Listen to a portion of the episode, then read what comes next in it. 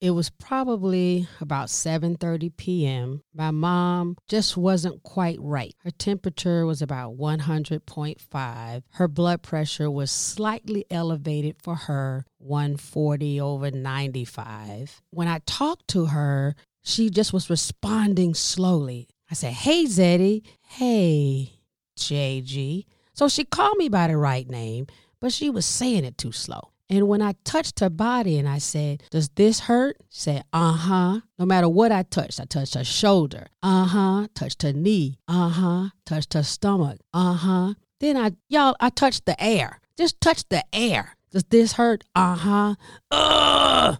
What am I supposed to do? Is there something happening? Should I call somebody? she can't tell me if something's really wrong or not, and the doctor is closed. Parenting Up Caregiving Adventures with comedian Jay Smiles is the intense journey of unexpectedly being fully responsible for the well being of my mama. For almost a decade, I've been chipping away at the unknown, advocating for her, and pushing Alzheimer's awareness on anyone and anything with a heartbeat. Spoiler alert,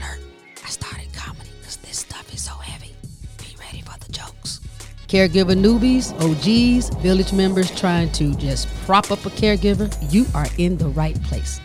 Hi, this is Zeddy. I hope you enjoy my daughter's podcast. Is that okay? Today's episode 911 To Call or Not to Call. Hey, Parenting Up family. The 911 episode was delayed by a day as Zeddy is recovering from COVID. As she gets her stride back, so am I. My consistent panic, anxiety is around whether these symptoms rise to the point of an emergency. If it's after five o'clock, or if it's on a Friday when the doctors close early, or on a Wednesday when the doctors are closed all together because they're doing their administrative paperwork day, how in the hell am I supposed to know if the symptoms that my mom is exhibiting is it an emergency or is this just Alzheimer's? I don't know, but I don't want to get it wrong. What if this is just something I'm supposed to just chill and put up with? Or what if this is the big one? I'm coming to meet you, Elizabeth Fred G. Sanford. After 6 p.m., any weekday is tricky because you're thinking, okay, should I call 911 or should I just wait until the morning? But nothing is worse than the weekend. Because if it's Friday night, and he's like, oh, Lord, I got to wait all the way until Monday to be able to talk to her primary care physician. Ugh. And heaven smevens, don't let Monday be a holiday. Jeez, oh Pete, what am I supposed to do? My mama cannot articulate what is hurting. Y'all, if I touch her stomach and say, Is that hurting? She goes, Mm hmm, yep. But then if I put my finger in her mouth and I touch her gum, Is that hurting? Mm hmm, yep. Well, hell, I mean, I know everything ain't hurting, or is it? Maybe it is. I don't know. Is it a new issue? Is she coming up with some crazy gingivitis? That has nothing to do with Alzheimer's, but I need to hurry up and figure out what this is because remember, she has NPH, and so she has the shunt in her brain, which means we don't ever want an infection. And she also has dental implants, which is another metal thing in her head. So I don't want some gingivitis that leads up to the thing in her head, in her brain. And now, because of her toothus having an issue, now we got something going on in the head that got a fungus. You about to give my mom a tooth fungus that's now in her brain, all because she couldn't tell me. Cause it's a weekend and I can't talk to the primary care. Whoa! Y'all, seriously, it's like playing taboo and Pictionary and heads up and charades all at the same time. You know, being a caregiver for someone with dementia, in my case, my mom having Alzheimer's, it's like you are being a pantomime. You are doing some quirky, wacky version of playing out charades. You doing some version of sounds like I think she said said, okay, well, last time she made that wincing face, it was diarrhea. I wonder if it's diarrhea this time. So then I'm waiting. I'm sitting there waiting, hoping to hear her eliminate gas. But 5, 10, 20 minutes pass. If no gas comes, and if that same wincing face occurs, now I'm starting to freak out. Is this a new face that goes with a new symptom that's attached to some other underlying dementia thing? And who can I call? Where is the hotline call for the symptoms of dementia? Yeah, they got the hotline call for caregivers just so you can call and vent. I'm talking about, hey, do I need to call 911? Right? Because I don't want to be the person that is calling 911 every three days. I'm creating a bottleneck to the system because did y'all know that Alzheimer's is the most expensive disease in the United States? Seriously. It's awful. Between the cost of the medications, the cost of hospitalizations, and then the cost of family members like myself who then are taking off of work or underemployed because they're managing caregiving responsibilities with work life and the amount of time that we end up calling 911 and going to the ER because we don't know, right? When in doubt, we err on the side of caution and then we just call 911 because our loved one cannot say, hey, it's just gas. I just got diarrhea or I'm just constipated or it's just a headache. Give me some Tylenol. Out of panic, you go to the ER. So the cost to our overall healthcare system is tremendous. So Alzheimer's costs more than cancer. Did y'all know that? Ugh, we don't have a cure. Anyway, that's another whole episode. Right now, I'm talking about the panic and the total anxiety that we have as caregivers because, yeah, if my mama falls, and I see blood coming out of her nose, of course, call 911. If she's choking and her face turns purple, of course, call 911. But y'all, just like with most of life, it is rare day to day that the stuff that comes in front of a caregiver is that black and white. We are typically faced with these blurred lines, this gray area of, hmm, is this enough of an emergency? Or could she sleep it off, like my granddaddy would say? Could she shake it off? could a nap and a nectarine knock it out? Hell, I don't know. Or does she need Novocaine? I don't know. Most of the time, we don't know. One thing that I have started doing is keeping a journal of the times when I take my mom to the ER. Like what actually occurred, JG? What did you observe or what did the caregivers observe that made you say, okay, this time we are going to the ER? Now, listen, I know there's some people that are about it with journals and they actually write down every medication and the blood pressure and the cholesterol and all of that every hour on the hour. Y'all, I ain't that good. I ain't that nice with mine. I ain't gonna even lie. I write down the peaks and the valleys whatever made me freak out enough or made the caregiver freak out enough to call 911 i write that down. Like what was her blood pressure or her temperature or how was she acting that made us call 911 and then when the emts got there what readings did they get and did they think we should take her to be admitted to the ER, right? Well, I shouldn't say admitted to the ER.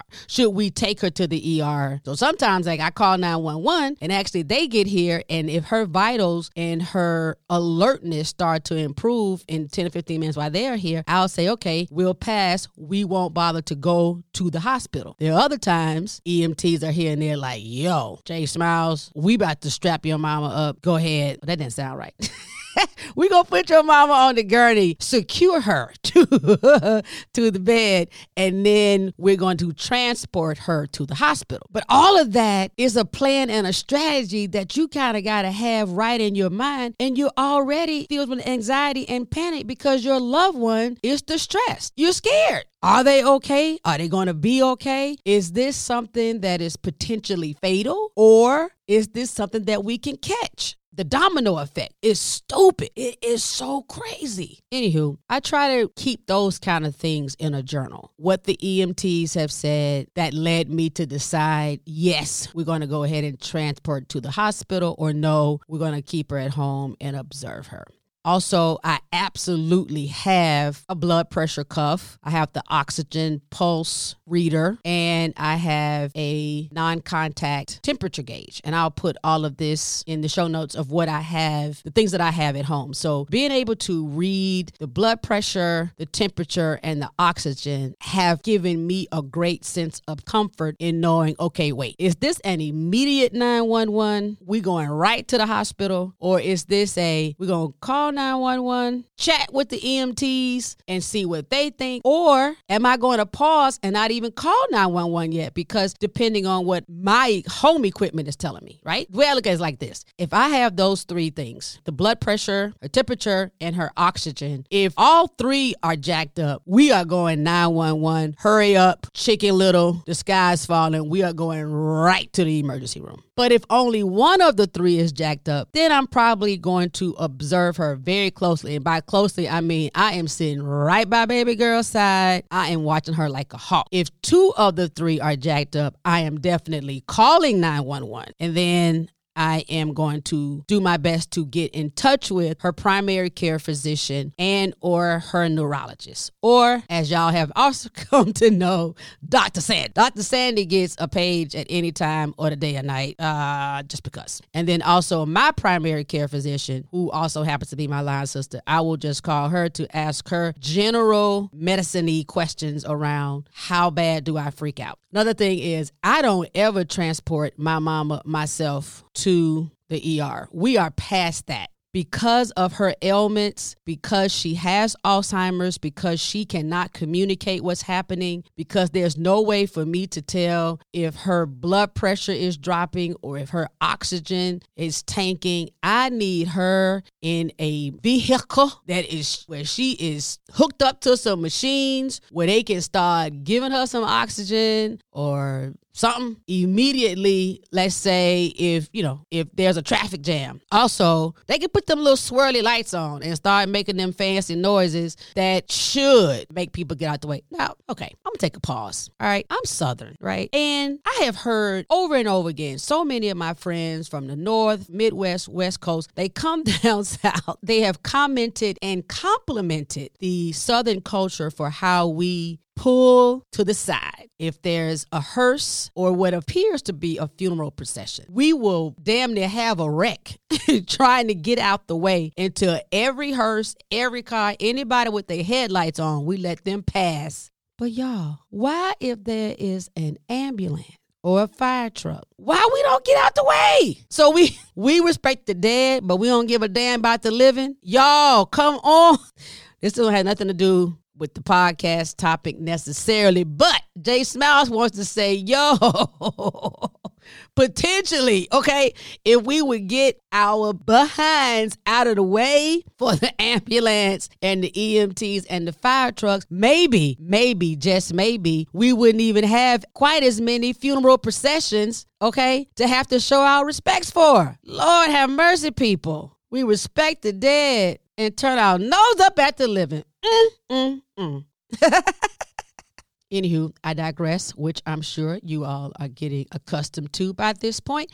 But when you're deciding whether or not to call 911, that thing is tricky.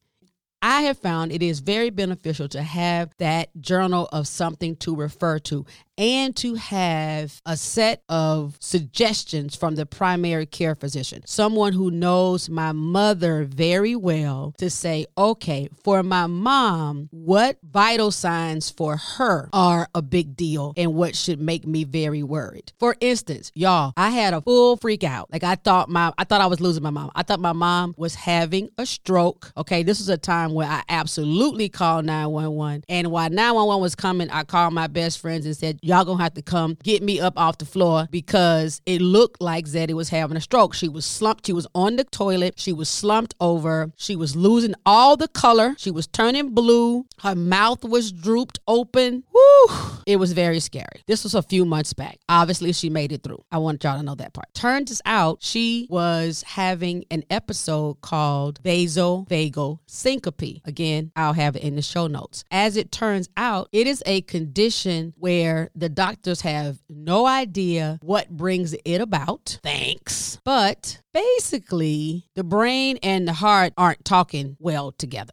It happens mostly in the elderly and mostly when they are sitting on the commode. The thought is that potentially they're straining to have a bowel movement. At some point, the brain is not communicating fast enough to the heart for the heart to pump a little more blood because we're about to do something strenuous. And so then what appears to be a fainting spell kind of pops up out of nowhere. Y'all, to me, she was just sitting there talking fine and then like boom she wasn't fine and she was out. And when I called her name, she didn't respond. It was awful. So I'm telling y'all right now, if you're not aware with the vasovagal syncope, at least ask your primary care physician for your loved one who has any form of dementia. Ask them about it. Ask them what the signs would be. For me, after my mom had it the first time, I then asked her primary care physician to talk me through what else it could look like. And then I called her neurologist and said, hey,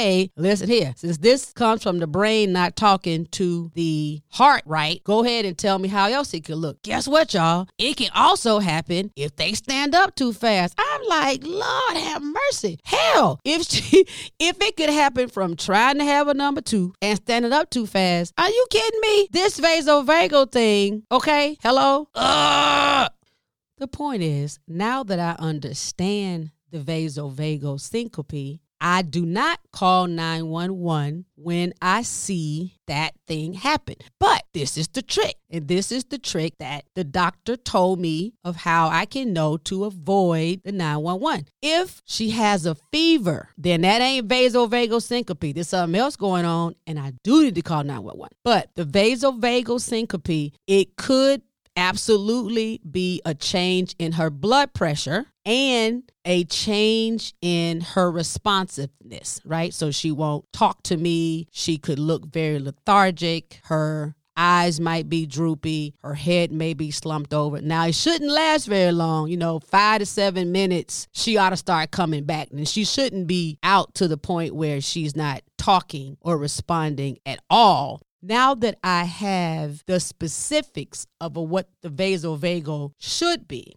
I can check off according to my little journal. I can look at it. I can take her blood pressure. I talk to her the entire time. So when it starts happening, I'm like, hey, hey, Zeddy, hey. And she's like, hey, uh huh, uh huh. And y'all, look, her saying uh huh, according to the doctor, is good enough right? She don't have to give me a whole sentence like supercalifragilisticexpialidocious. She ain't got to do all that, right? She don't got to give me a SAT word. She just has to respond to me. That just means that she hears me and she is coherent enough to respond, all right? So I put my little oxygen thing on her, boom, and I do a little blood pressure and it ought to start coming back around, you know, five to seven minutes or so. I ought to see her the color coming back in her skin, her eyes starting to brighten back up. Listen, y'all, I am trying to reduce the number of times I call 911. First of all, it is shocking to my mother.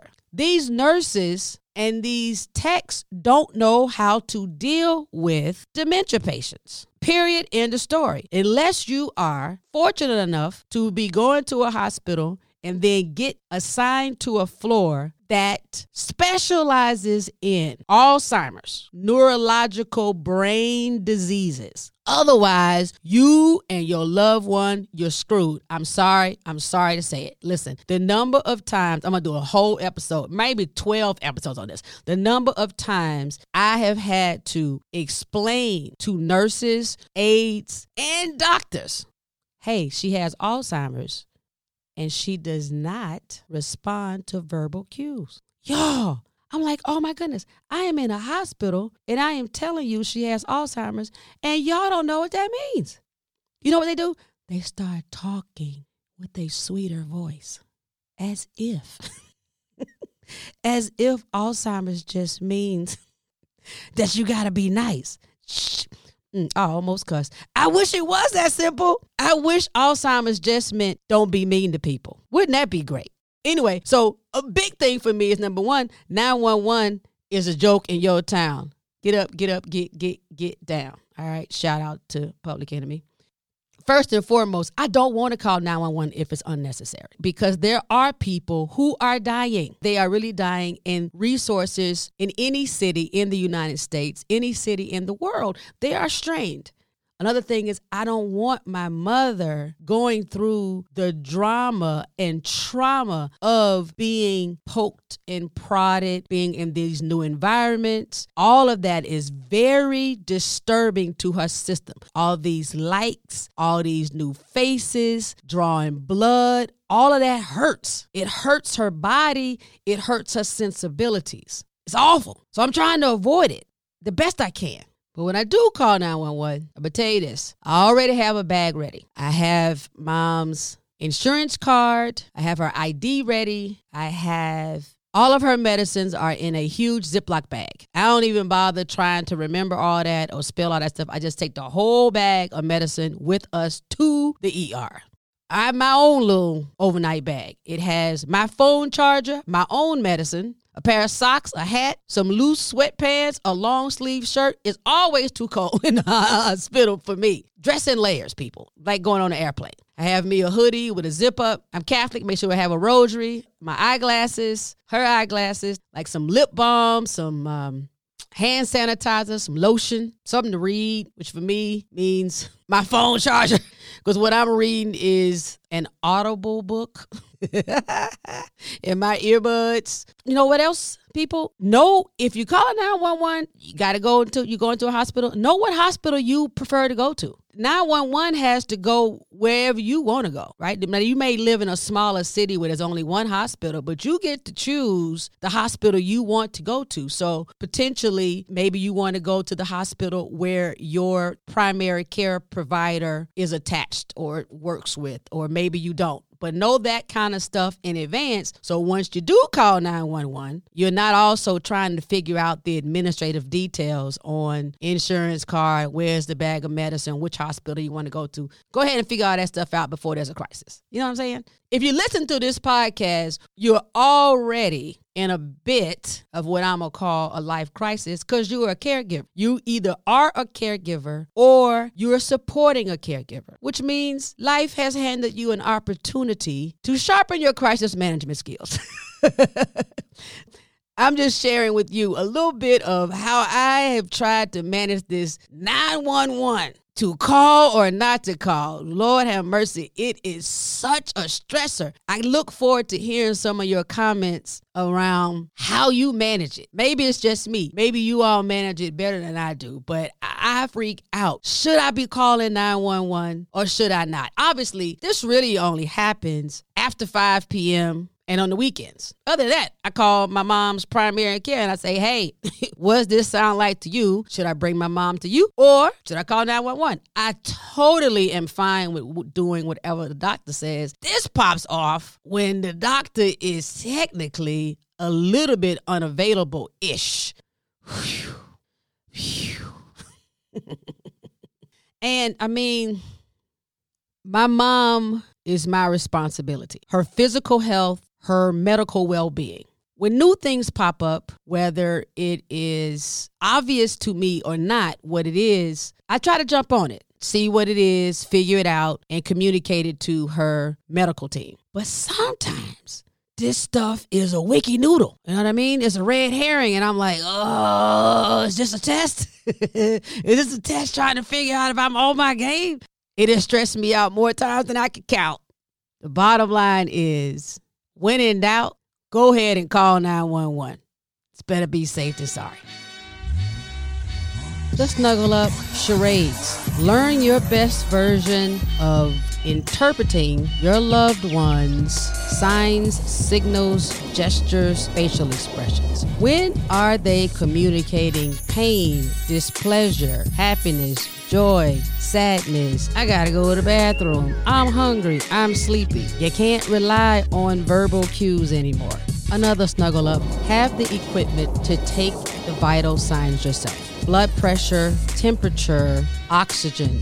If your loved one is diabetic, you need to be able to read their sugar too. Another snuggle up. We still don't have a cure for Alzheimer's. Let's beat it. We need research. We need dollars. I am partnering with the Alzheimer's Association. Every single dollar goes right to them. There will be the link in the show notes. Or you can go to my website, single letter J, smilescomedy.com. There's a tab called podcast.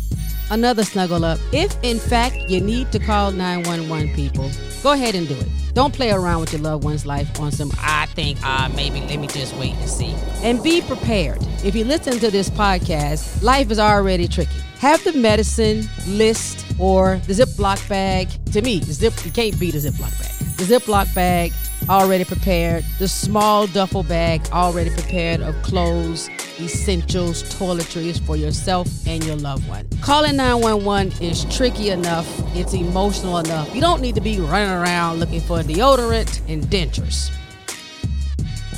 That's it for now. Thank you for listening. Please subscribe for continuous caregiving, tips, tricks, trends, and truth. Pretty, pretty please with sugar on top. Share and review it too. I'm a comedian. Alzheimer's is heavy, but we ain't gotta be.